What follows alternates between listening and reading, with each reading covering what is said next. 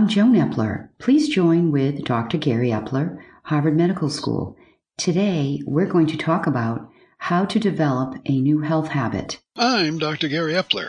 Almost everyone has a minor health habit or social habit they've had for many years and have probably tried to eliminate it. I'm talking about developing a new habit that would improve your life or improve social interactions. I'm not talking about alcohol, drugs, or other dangerous habits. What's the first step? You need a trigger word. This is a word to say to yourself to remind you of the new habit. This key word is important as you'll be using this many times during the day. The word needs to be specific. The best way to develop the trigger word is brainstorming, starting out by listing phrases that you're trying to do and then pick out some words from there then list 25 and choose the best. First, find a trigger word for your new habit. What's next? There are three phases you'll go through, one week at a time. You may have heard about the 21 day rule. It takes 21 days to develop a new habit. That is correct. The first two or three days are easy because you'll be using your keyword all day long and the new habit you'll be using all day long too. The next couple of days will be less successful because you won't be using that keyword so much. But keep going. The second week is really different because now you're going to seek out new situations to use your new habit that you never thought about before. This will take up the whole week. Toward the end of the third week, every once in a while, you'll surprise yourself by doing the new habit without thinking. You now have a new habit. It's a great feeling. You'll feel fantastic. You've tried to stop this for years and years. Now you've done it. That sounds like a good plan and easy too. Is that it? No, There's a fourth phase that you've never heard about. No one tells you about this phase. It's about the old habit.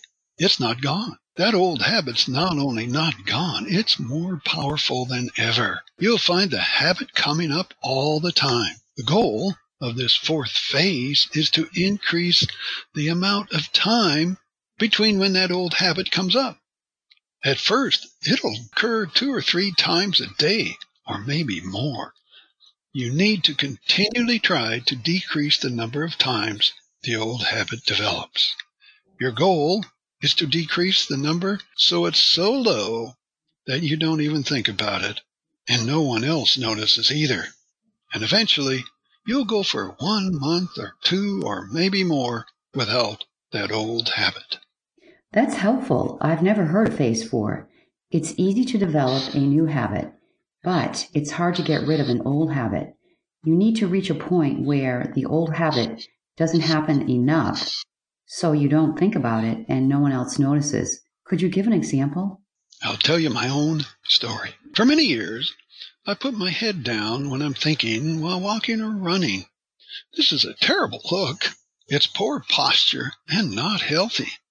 Head up is strong, head down is weak. I've been trying to break this habit for many, many years without success. Six months ago, I wanted to test out the 21 day rule. That's when I developed the keyword idea.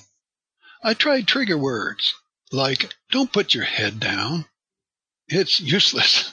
It was negative and too general. You need to put your head down, tying shoes and other day to day activities. That, that didn't work at all. I tried chin up. That didn't work so well either because I didn't want the chin up. Then randomly I heard a story about the royal family social rule of keep the chin straight. That was the perfect word. It was straight. So that was my trigger word. for keep the chin straight every minute of the day, every day of the year. That's a great story. You found your perfect keyword. What happened next? I started on Monday and the first couple of days were easy because I kept saying to myself, straight. And my chin was straight, my shoulders square, and my back was straight. It felt good. The next couple of days were not as successful as I didn't repeat the word so many times, and I found that old habit of head down while thinking. The reason I realized I needed a new habit occurred in a parking lot. As I was walking to work, thinking with my head down, shoulders slumped, and walking slowly, someone came right up next to me and called me out. The last time I looked that bad, I was at a funeral. That was a wake up call for me. I soon had no trouble keeping my chin straight while walking in a parking lot. But I realized there were many other situations that I needed to keep my chin straight. While tying sneakers, working on the computer, brushing my teeth, and many, many other situations. That's what kept me going that whole entire second week. Now, toward the end of the third week, I had a big surprise during my morning run. I found myself running with my chin straight and I hadn't thought about it. This felt fantastic. It was a great feeling. All of these years I'd been trying to do that. It was a wonderful feeling. My neck, shoulders, and back loved that new feeling. And it looked good too. I have a new habit. That's a wonderful story. That was six months ago. What about today?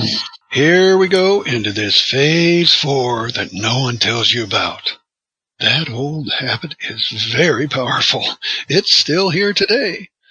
The parking lot was successful. I never have my head down. My chin's always straight walking in parking lots and walking on the sidewalk. But running is a different story. I continually find myself with my head down while I'm thinking about the day's activities. I tried all kinds of things, uh, very unusual ways to try to remember to keep my chin straight. One day I counted to a hundred in Spanish, five times, and it worked. My chin was up the whole hour run, but not the next day. Then I translated chin straight in Spanish, barbilla recta. And I kept repeating that that, that was helpful for a few days. Recently, I translated eyes straight into Spanish. Ojos rectos. Now, this was very helpful. This gave me a week or so, but I, I started slipping back. And today, I'm using eyes straight. And it seems to be working. During my hour run today, there were less than five minutes where my head was down. Eyes were straight for 55 minutes. Again, it feels good. It's good for my neck, shoulders, and back, and it looks good. So I'm pleased. I really learned a new habit. Phase four sounds so hard, but having a new habit sounds great.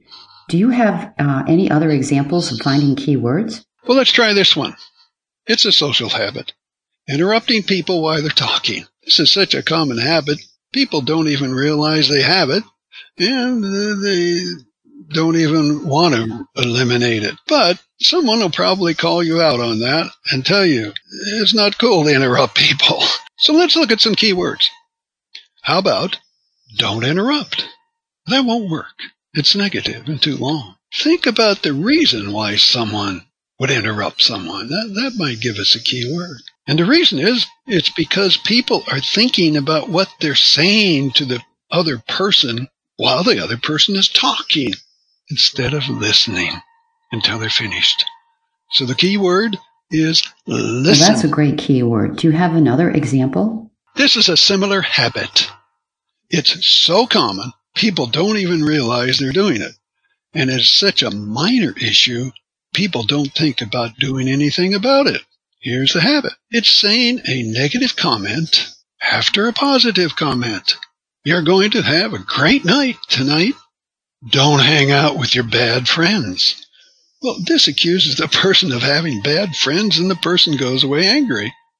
Have a pleasant sleep tonight. You better not stay up too late. You don't need to hear this threat before going to sleep. These are very minor issues, but it's really helpful if it can be fixed because the other person will feel better after the comment.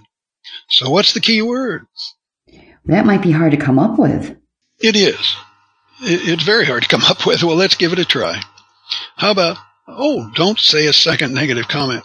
Oh, no, that, that's not going to work. It's too long. It's got a, a negative in there again and too general.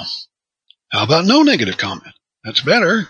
But again, not specific enough. I think that second might work. Do you have any closing comments? This is what I'd like to have everyone do. That minor unhealthy habit or social habit that you've been trying to eliminate for years.